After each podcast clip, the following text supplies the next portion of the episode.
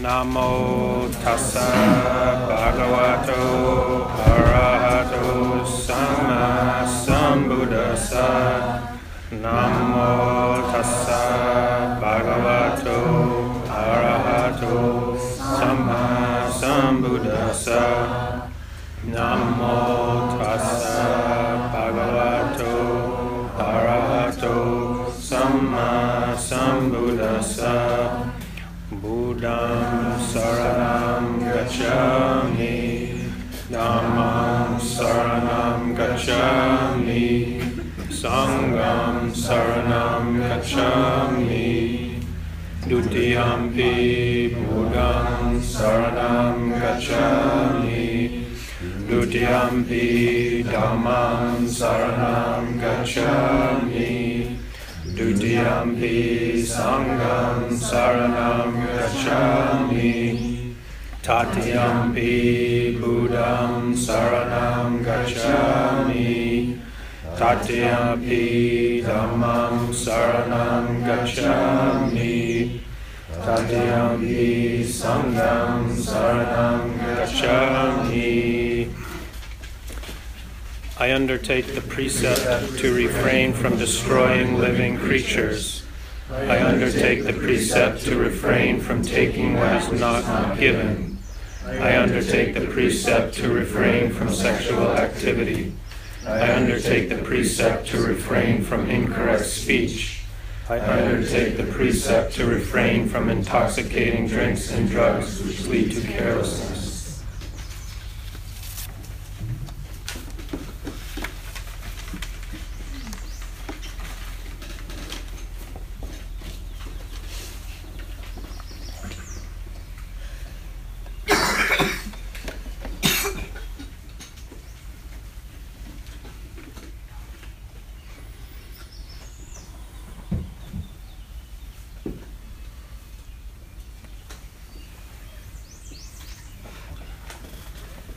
The way I experience this um, practice we're doing, and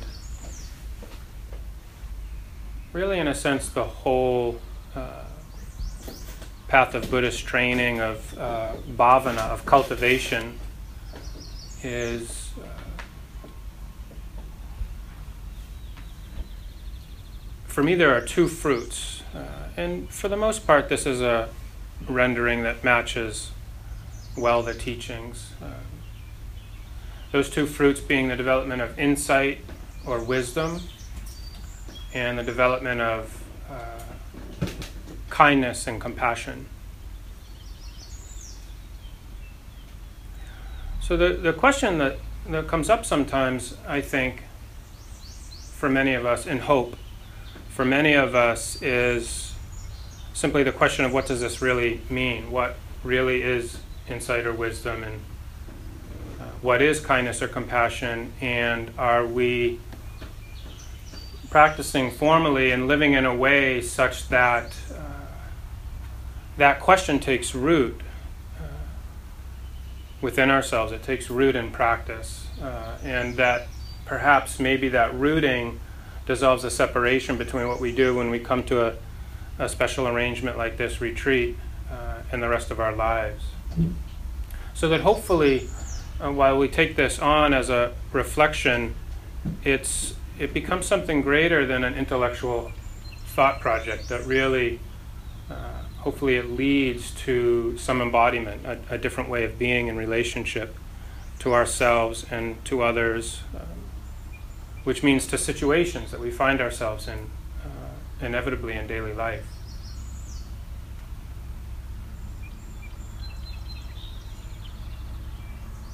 It's it's said in some of the stories from the canon that the that Siddhartha Gautama, who later became called the Buddha, had uh, fairly good conditions. Uh, we might um, we might trust some of these stories to indicate that his basic needs were well taken care of and that he could have had. Uh, a life of relative ease, at least uh, in terms of having a good position in society, um, having opportunities that maybe other people didn't have, uh, Maybe he would have been protected from certain uh, material discomforts and was perhaps destined to rule over a large piece of land, and so there would have been some power and authority. And of course, this is the kind of thing that uh, most people's egos would be inclined to seek. And, you know, should one be born into a position where that would be easy to have, one might not uh, ask too many questions, certainly might not do much to uh, steer themselves away from that fortunate birth. And yet we have a story where uh, young Siddhartha Gautama goes out in the middle of the night and uh, he has three insights. One, uh, coming across a person sick uh, becomes more attuned to this reality of having a body, that the body is going to be uh, in pain from time to time. And as he traveled throughout the night, uh, finding someone who was old and without all the faculties uh, that make life easy, and he saw simply, oh, the body gets really old, and uh, that also comes with pain, uh, comes with uncertainty. And then, toward the end of this story, uh, in some of its renderings near the morning, comes across a corpse lying on the side of the road. And, you know, it becomes quite clear to Siddhartha Gautama that this is really the this is the grand finale. You know, lying uh, on the side of the road, um, life as we knew it uh, having ended.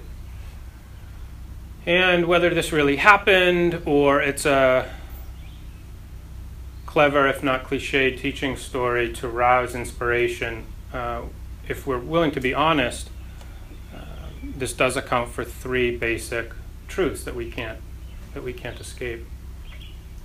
So these are the truths of uh, aging, sickness, and death. I'm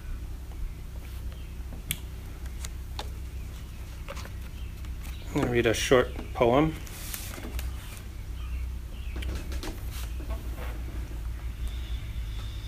my number.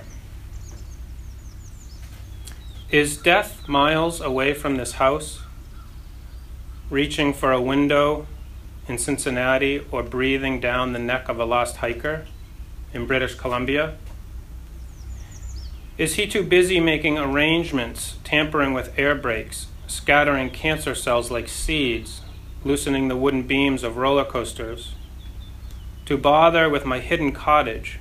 that visitors find so hard to find? Or is he stepping from a black car parked in the dark end of the lane, shaking open the familiar cloak, its hood raised like the head of a crow, and removing the scythe from the trunk? Did you have any trouble with the directions? I will ask as I start talking my way out of this.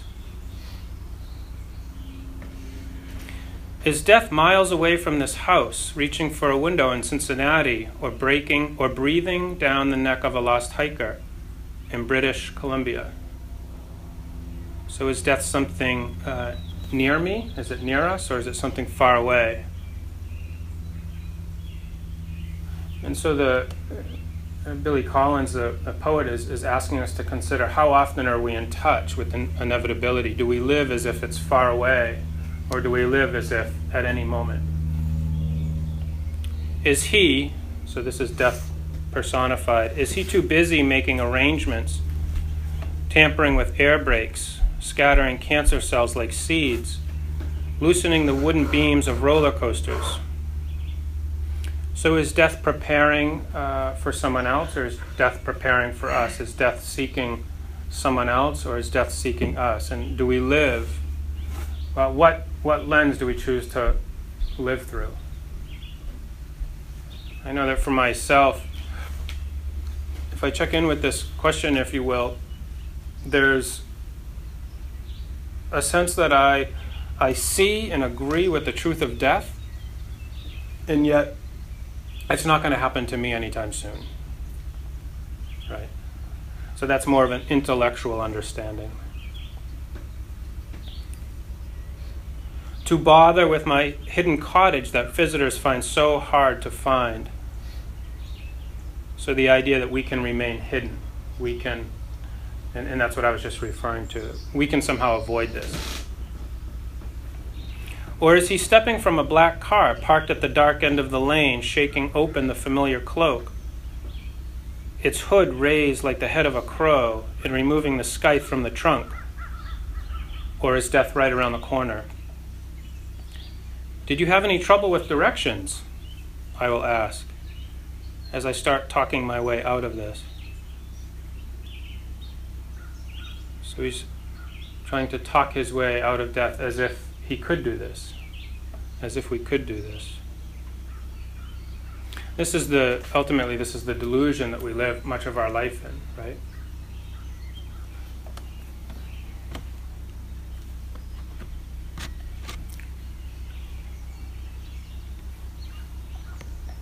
A couple of you might have heard this um, story before, uh, and I'll share it briefly. I was called into the local um, hospice where I where I used to work, and uh, when, when doing hospice work, we we sign up for a certain amount of cases or patients, and I would always hold one case at a at a time because I learned I couldn't uh, more so just in terms of my schedule, I couldn't handle well more than one person. I would feel guilty that I wasn't seeing them enough.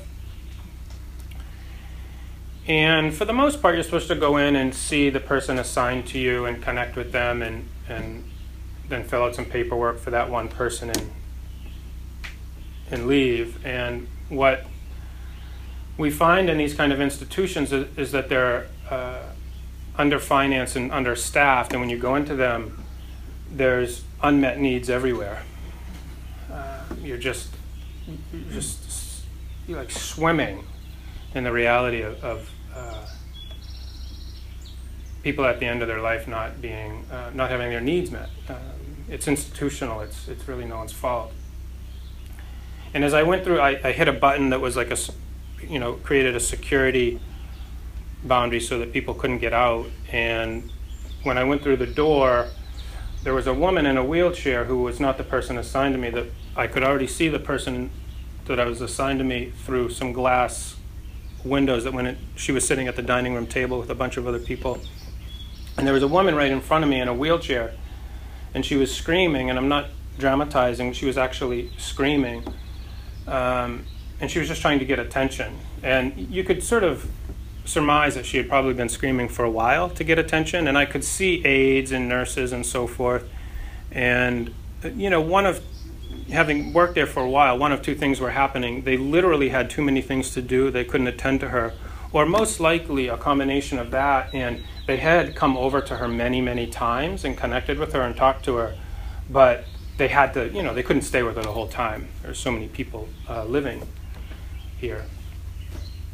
So, you know, she saw somebody come through the door, had no idea who I was, and just, you know, did everything she could to get my attention. And I paused, and, you know, the pause was this place of questioning should I go see this person or should I go see the person I'm assigned? And, it, and, there, and there, were, there were sort of two dilemmas within that. One is I'm feeling pressed for time you know, I need to go see my person, that the person I'm assigned, the patient I'm assigned, and I also need to get back to whatever else was on my schedule for that for that day. And as I thought about this story, I was quite intimidated by that person's uh, gesture for support, which means I didn't know if I would be able to support them. I didn't I didn't know if I had what it required.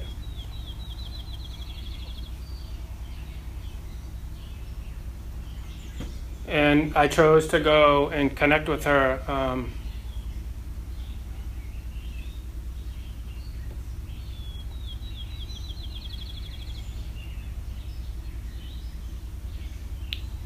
and she, and she just looked at me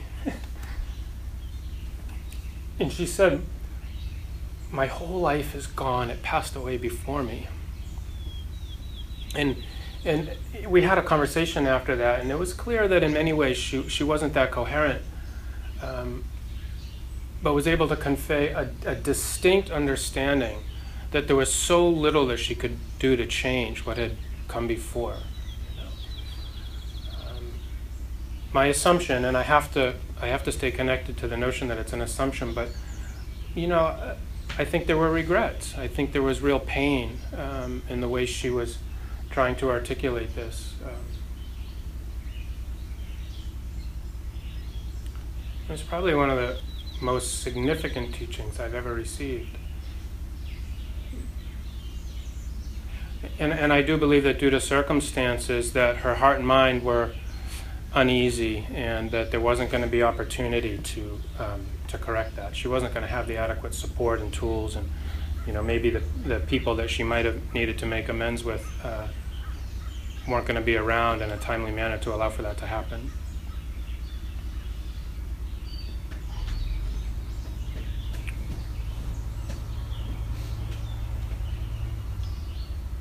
There's a Zen saying that comes through the uh, Soto and Zen liturgy that is chanted every night, perhaps at many temples, uh, but nightly for sure at Upaya Zen Center um, in uh, Santa Fe, where I sat retreat a couple years ago. Life and death are of supreme importance. Life and death are of supreme importance. Do not squander your life. Do not squander your life. And I remember that every time, you know, once I knew where in the schedule this was going to happen, I, I, I, felt this significant contraction here. Um, there was this sense of uh, wanting and waiting for this uh, moment where, you know, a hundred people were, were chanting this with a really loud voice. And uh, the way that uh, sometimes could, could pull me forward into my own aspiration for a particular way of living. And there was a way in which on some nights it would hit me um, like a wall of grief. I have not, in certain ways, lived the life that I wanted. And what if I don't? You know, either way, it was like hitting, getting hit with a with a with a baseball bat every night. You know, What am I really doing?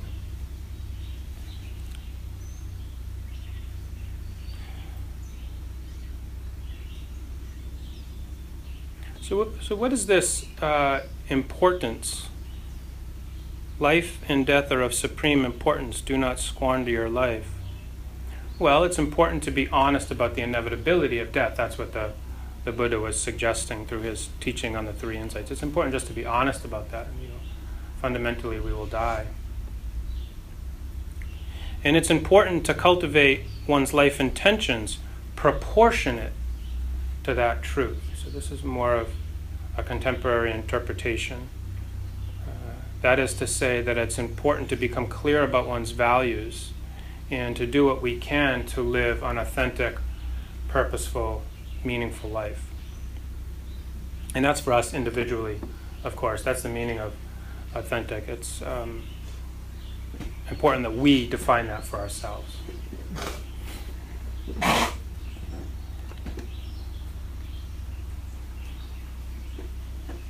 And that ultimately we live a kind life. Ultimately, we live a kind life so that um, our response to the inevitability of death is a value driven life, a purposeful or meaningful, authentic life, and a kind life.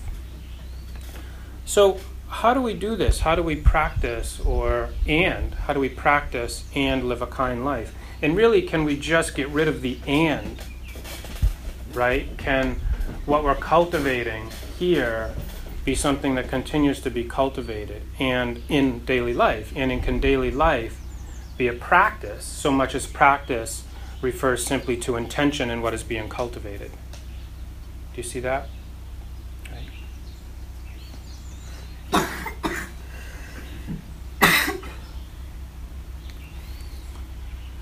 So, the Sayadaw mentioned in his talk, uh, it may have been yesterday, three ways that we can do this. And I'd like to offer a few thoughts on each of those three ways. And as a preface to doing that, I want to uh, offer a reminder that our life is ultimately a relational life. That this is so unique to be silent, to, to have some semblance of solitude, right? To hardly be communicating through the normal conventions, right? But for the most part, our life is a relational life. It occurs within relationship to family, uh, loved ones, primary partners, colleagues, uh, strangers, right? other beings, devas.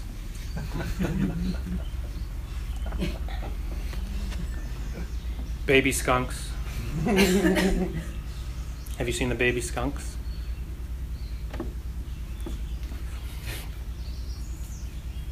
In the Visuddhimagga, it is written, Now you who have gone forth, gone forth into the path of practice, has it not been said by the Buddha as follows Yogis, those who meditate, when the mind deliverance of loving kindness is cultivated, developed, much practiced, made the vehicle, made the foundation, established, consolidated, and properly undertaken, 11 blessings can be expected. And the fourth, you might remember, in fact, Sayadaw gave us this list twice, I think, this week. The fourth is that we become dear to human beings, that we become dear to human beings. And we might hear that and think, oh, good, I want to be liked by everyone else. but that's actually not what's being conveyed at all that's of benefit to the ego, right? So there's three ways uh, that we can pursue this to practice and also to embody, and that is through action, speech, and thought, right? So, what are the actions through which we would engage this pursuit? Generosity, compassion, patience, and kindness. Right? Generosity, compassion, patience, and kindness.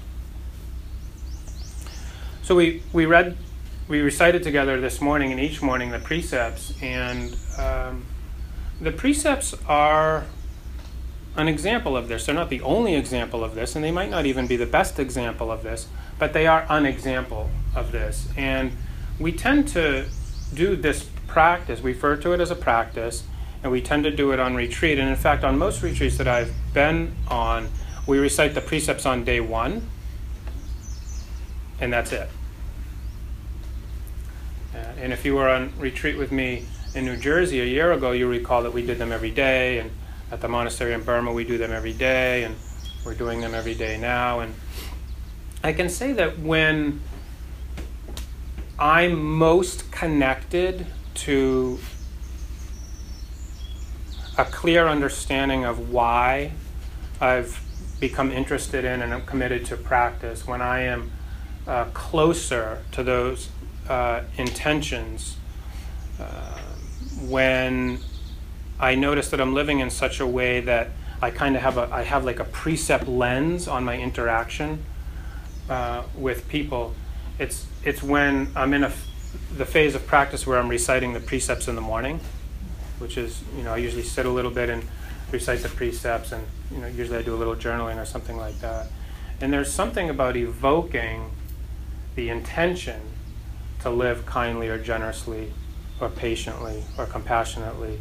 There's something about, uh, and, and as you're learning from the metta phrases, that that can really impact the filter, right?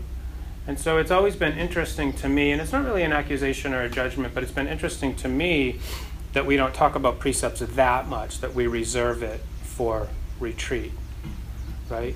And it's not to adopt some system externally opposed on us or to create a system of dogma that, that traps us and limits our, our freedom, our creativity, but rather like any other form of practice, we have something to bump up against to see our own mind, right? And we have a system of uh, protocol, which is a system of reminder. This is what I want to do. This is what I want to do. This is what I do now, right? The form of a bell ringing says go to walking meditation or go to sitting meditation or go to lunch. The form of the precepts say be kind, be generous, be patient with others, be compassionate.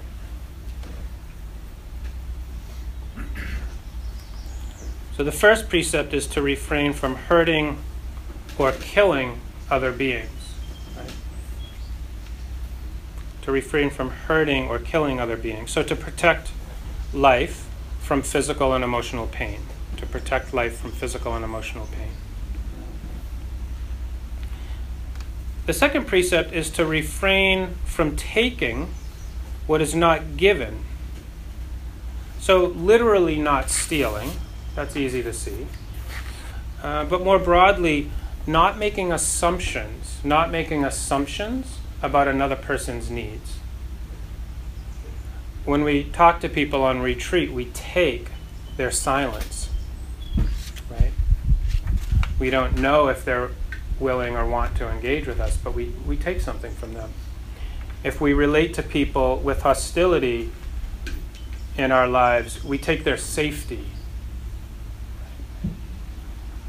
we can assume that we don't have permission. We can assume that they want to feel safe. If we relate to people with dishonesty, we take their trust. Right? Most of us don't need a precept that tells us not to steal. Right? And so the result of that is that we overlook the precept. I can tell you for sure, I've read all five of these and said, I don't need these. I do all these. But if we're willing to engage at an authentic level of practice, at least for me, I do need these, or at least I benefit from being in relationship to them such that there is a deepening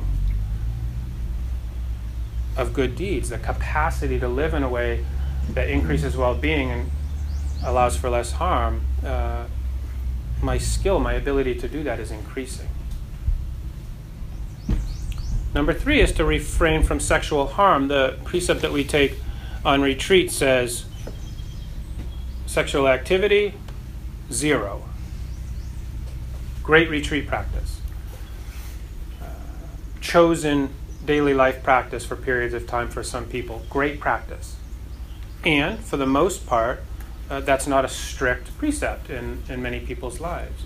So the, the precept that we might become quite interested in is um, not causing harm through sexuality. So when we when we see someone as a body, we fail to see their full humanity and we fail to see the full range of their needs, right? If, that, that's what objectification is, right?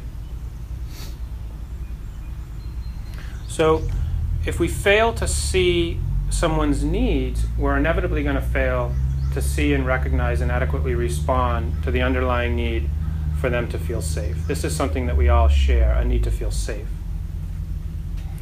Everyone can be hurt by all forms of intimacy. And intimacy are places of vulnerability, fundamentally. Intimacy are places of, of vulnerability. And a, a, a vulnerable place is a place where the risk of harm is increased exponentially. So, in our intimate and sexual relationships, uh, great, great care is required always. The fourth is to refrain from harmful speech, which I'll, the fourth precept is to refrain from har- harmful speech, which I'll address when I get to that category.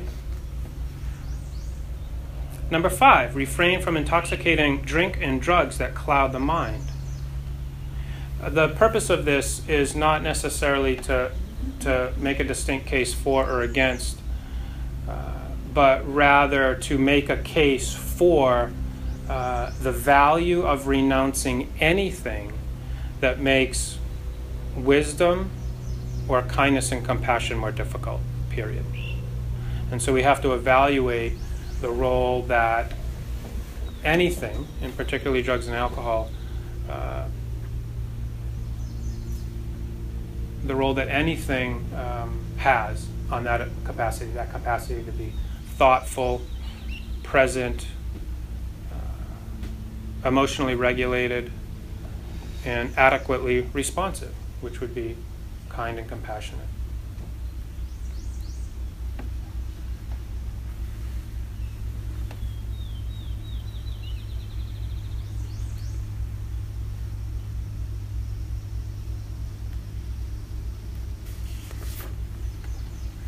Okay. So, what does it mean to practice at the level of speech?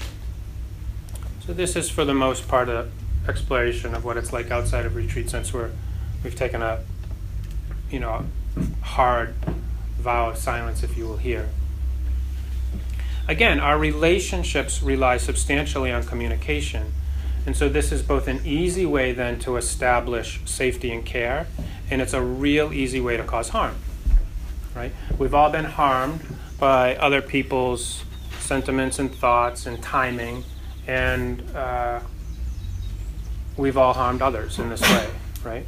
And no matter how hard we try, this is going to be a dynamic that we bump up against in our lives. So it's, you know, this is also a patient practice, and it's a, it's a practice that really requires us to stay, you know, this develop this muscle of staying. Can we stay in relationship to people in our lives when this, uh, when this piece gets tricky?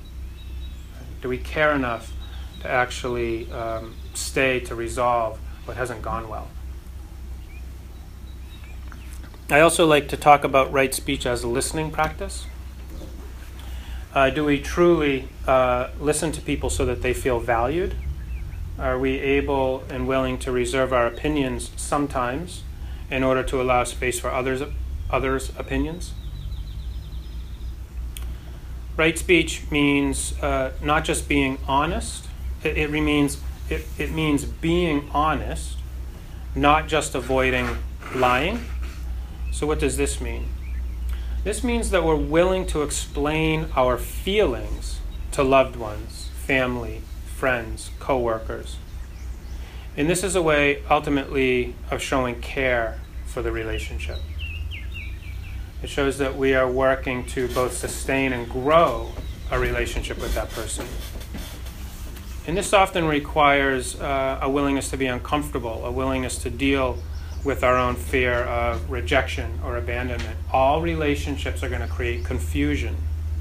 People's needs are not always going to be met. There's going to be a difference of opinion, right? So, if you're like me, you might sometimes avoid what feels like it would be a difficult confrontation, both to protect yourself from uncomfortable feelings and emotions, right? And ultimately, it's a, an avoidance of caring for the relationship, right? So, can we can we be willing enough to be uncomfortable, express our thoughts and feelings around interactions uh, decision making, etc., so that a dialogue can be in place in order to meet someone in the middle. Right? So this is actually because if we don't, uh, then at some point down the road there's resentment, and that actually could have been avoided. Right? We don't have to agree with people uh, with whom we share our life. We don't have to get them to agree with us. We don't have to agree with them we don't have to have the same ideas and opinions, but we do have to be in relationship about one another's views in order to meet somewhere in the middle, to have any kind of relationship.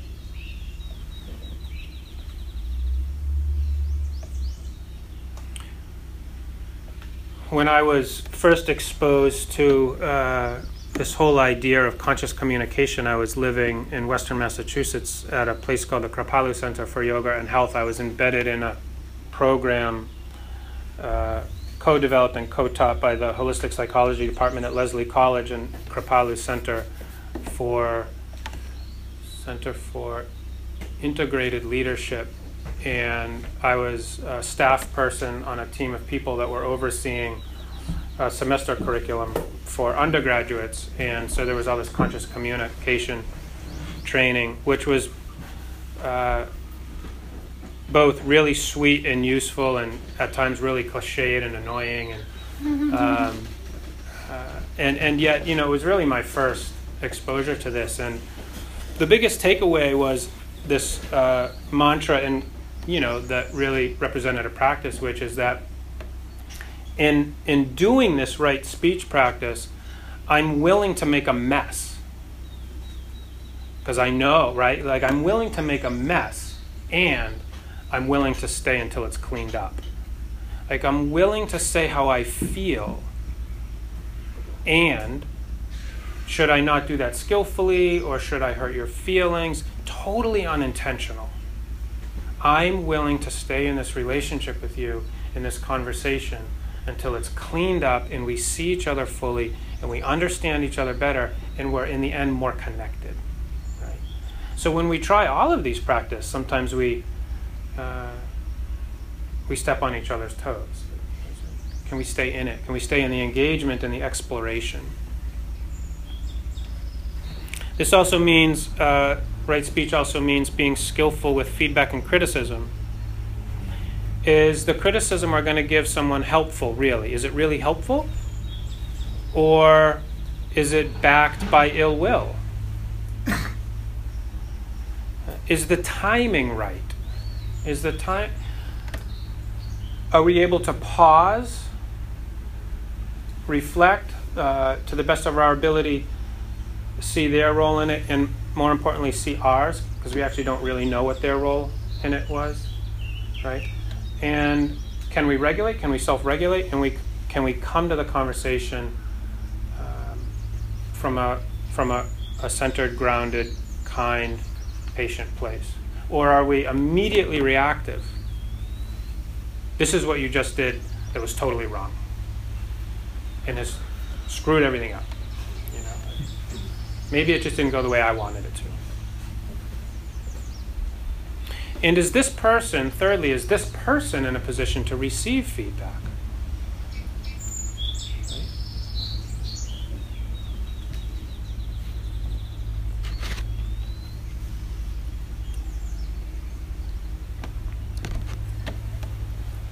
So, why are we dear to humans? Why are we dear to humans?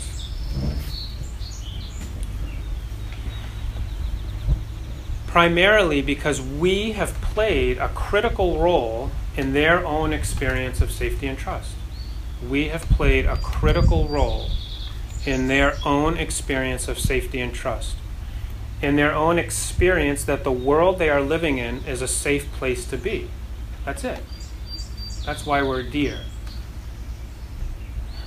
These are the conditions in which someone wants to be close to us. These people are safe to be themselves. They're safe to risk being vulnerable in our presence. They're safe to be imperfect. They're safe or allowed to seek what they want in life, not what we want for them or think they need. And they are safe to have and to express a full range of emotions. the emotions that some people express will be intimidating to us and make us uncomfortable. Can we develop the skills to stand in that discomfort so that someone else can be completely human? Right? So, the third category how do we um, practice and embody this uh, kindness and wisdom in the world? And that's thoughts. Right. So our thoughts ultimately affect how we view the word, the world. George often talks about lenses, right? So we're we're we're working to understand and cultivate certain len- understand our own mind and cultivate certain lenses, both to care for and protect others, and to care for and protect ourselves. So when we have the view or the lens that other people are less than, this establishes unequal, unfair, incorrect hierarchy and authoritative power structures which can become coercive. And this is usually unconscious. This is the view that I have important information or skill, uh, or I understand how things should be, and, and, and you don't. If we practice enough, if we practice enough, what we see is the universality of dukkha or suffering in the ways that we are unskillful. And if this occurs enough, it has a way of leveling the leveling the playing field, right? I like to be to the degree that it's uncomfortable, uncomfortable meaning that it it dissolves the, the sense of self that, that wants to feel really confident and, and assured, self assured. I find that I'm in better relationship with people when I'm recalling, sati is to remember, when I'm recalling the First Noble Truth and how it applies to me. I experience dukkha, and I am not a skillful human being all the time. It allows it allows a lens that gives people other permission to be acting in, from a place of suffering and unskillfully. Right. You see how that changes something?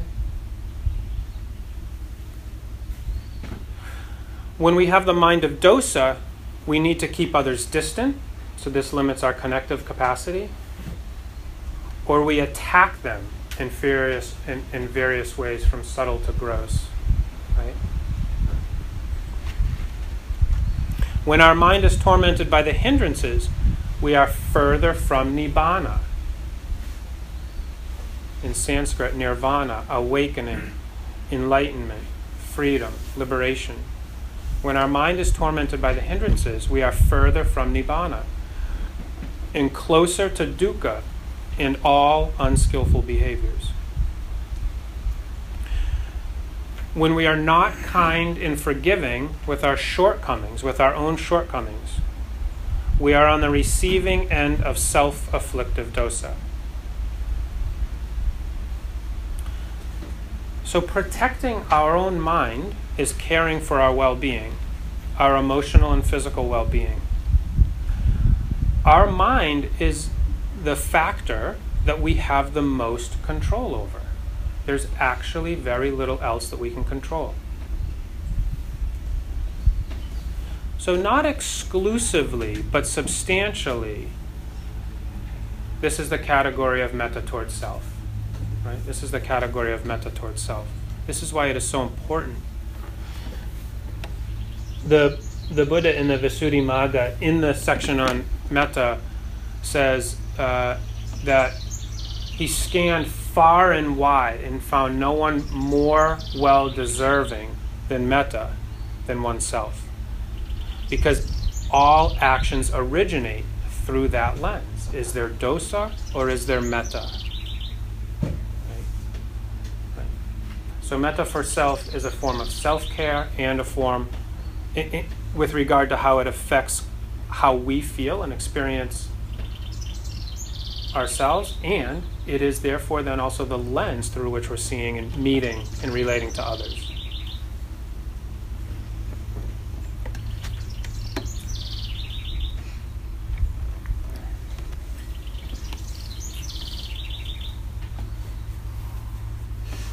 Uh, short poem.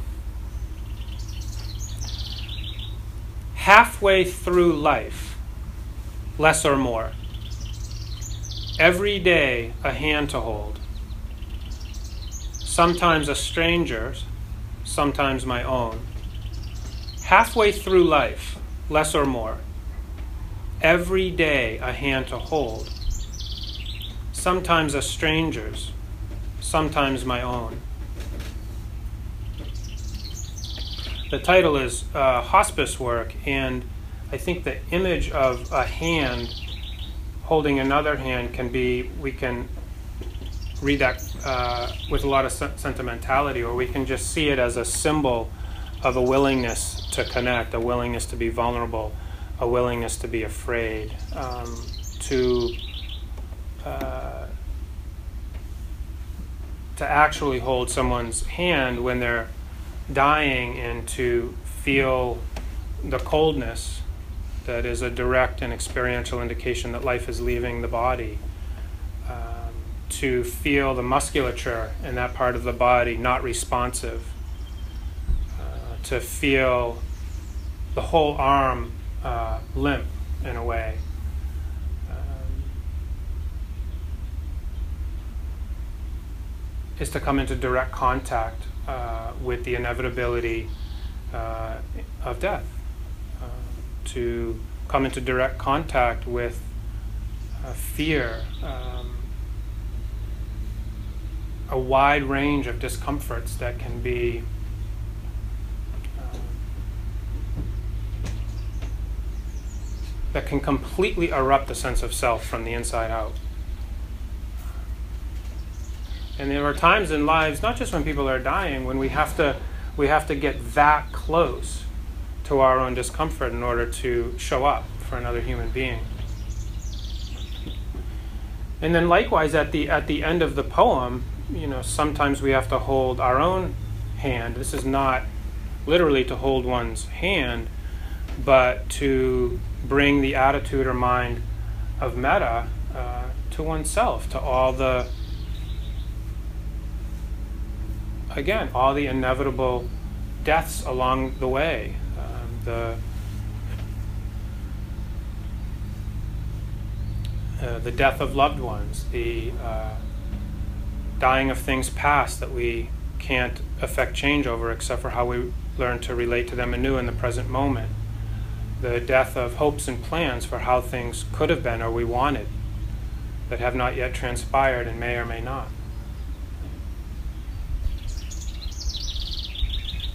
That day of meditation practice on retreat where we didn't get what we wanted. Can we just bring the mind of metta? How often do we beat ourselves up for what we did or did not do?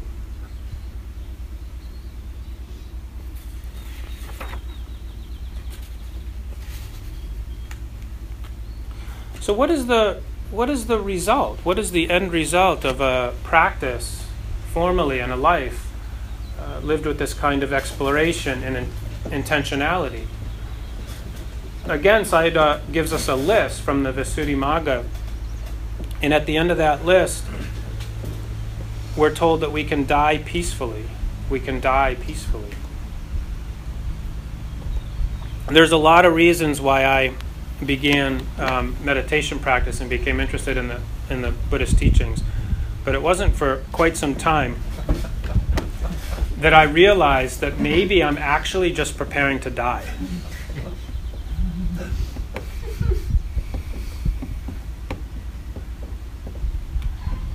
It's not anywhere near as glamorous as or romantic as some of the other reasons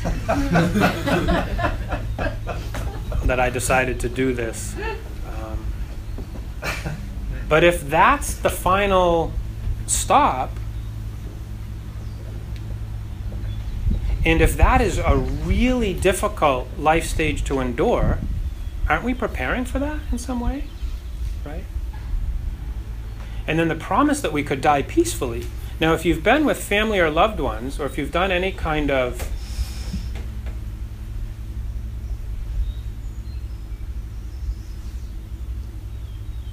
any kind of work with the dying, um, you know that it's a stretch. Uh, you know that it's a stretch. And even if, and I've seen people die peacefully, and even if someone dies peacefully, guess what's going on around them? Chaos, argument, confusion, fighting, ill will, suffering. And I see that actually going on around the dying person's bed. And I'm certain the dying person is absorbing that.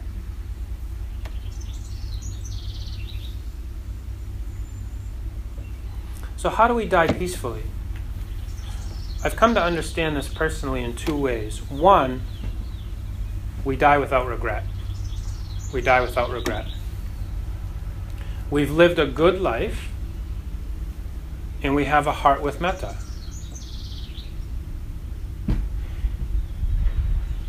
We learn to cultivate mindfulness, don't we? You know, you all know how to do that.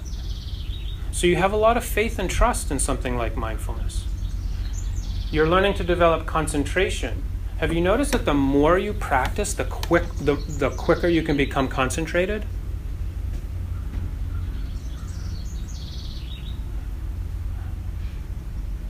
Sometimes when I'm with monastics who of course, well this is not true at every monastery, um, but some monastics really do have a lot of time for meditation. And when I'm around some of those practitioners, sometimes I'll see them go like a go from like a four hour work period in the kitchen into into meditation and piti. You know, they just drop right in, right? So we can develop mindfulness. We can develop concentration. Uh, you've all developed many, many, many skills in your lives. You can also develop metta. This is something you can develop and learn to go into, right? And so what if we could do that? What if we what if we did cultivate this skill? And we're able to abide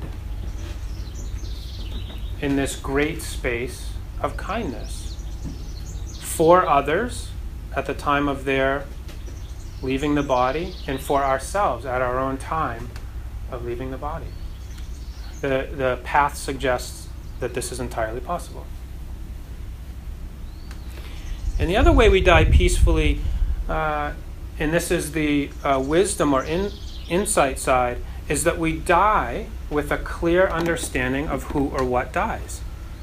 And this is an understanding of anatta, the true nature of the self.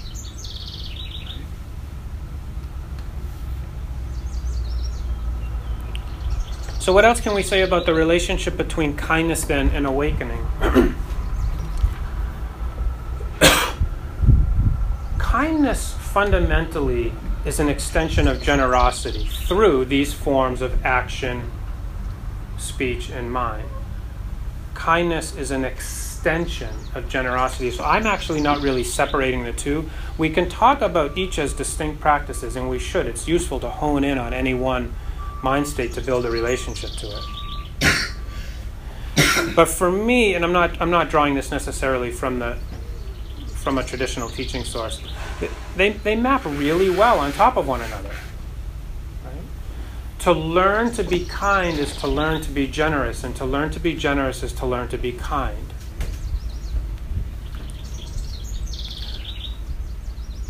To consistently give in this way through action, speech, and mind, to consistently give in this way, we, requires us to let go of greed, to let go of hatred, and to let go of delusion.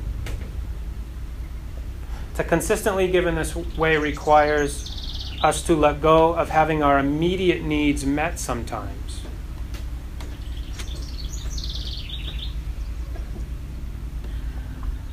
Sometimes we're tired or we have a lot on our to do list,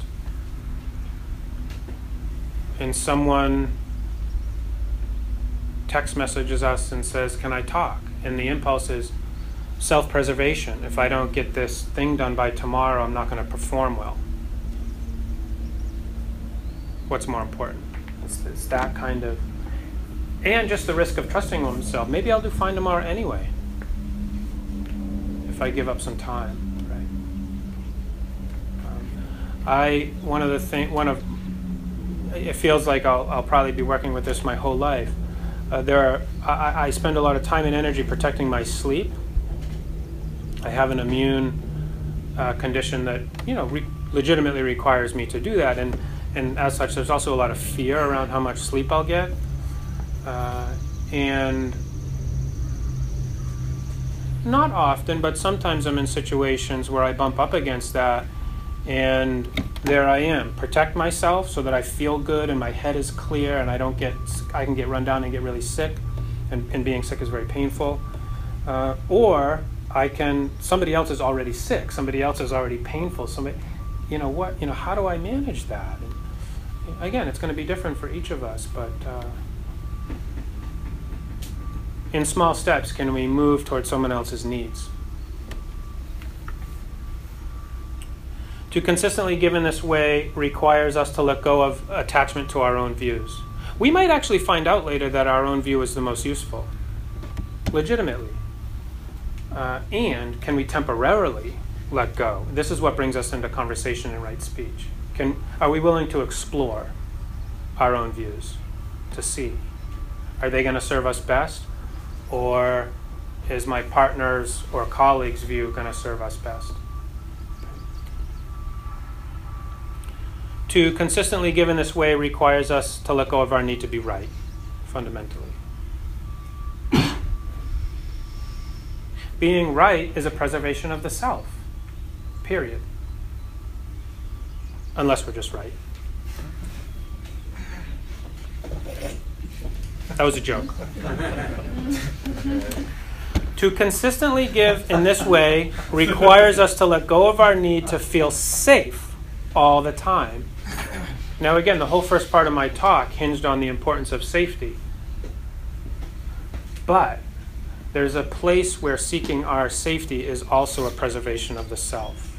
We're just holding things a little bit too, too tightly. So this asks us to this asks us to take risks.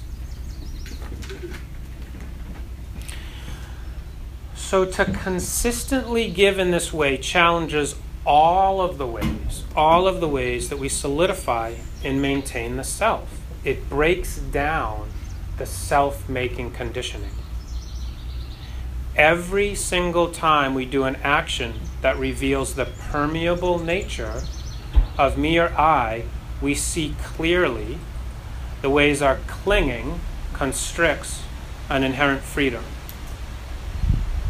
Giving kindly to others makes us both happy and brings us closer to that freedom. Being, giving kindly to others makes us both happy and brings us closer to that freedom. So, to make kindness a true contemplative practice in daily life, we must live with questions. Who is it that does not give kindly? Who is it that does not give kindly? Who is it that holds on to what is mine or me? And what is released and gained when this mechanism of clinging is abandoned? What is released and gained when this mechanism of clinging and abandoned. This points to cessation, the third noble truth. It points ultimately to nibbana.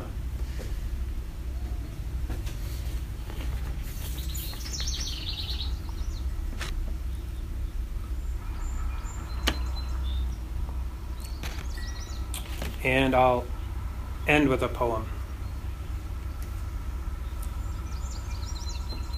I am imagining a hole in the earth, rectangular, a group of people milling about who used to know me. I hovering above the hole in a wooden box, unable to see a sign at the edge of the hole which reads, Exit here. I look more closely. The sign is made of granite. It contains a few chiseled it contains a few words chiseled in the hard stone, which convey what I did and did not do in this lifetime.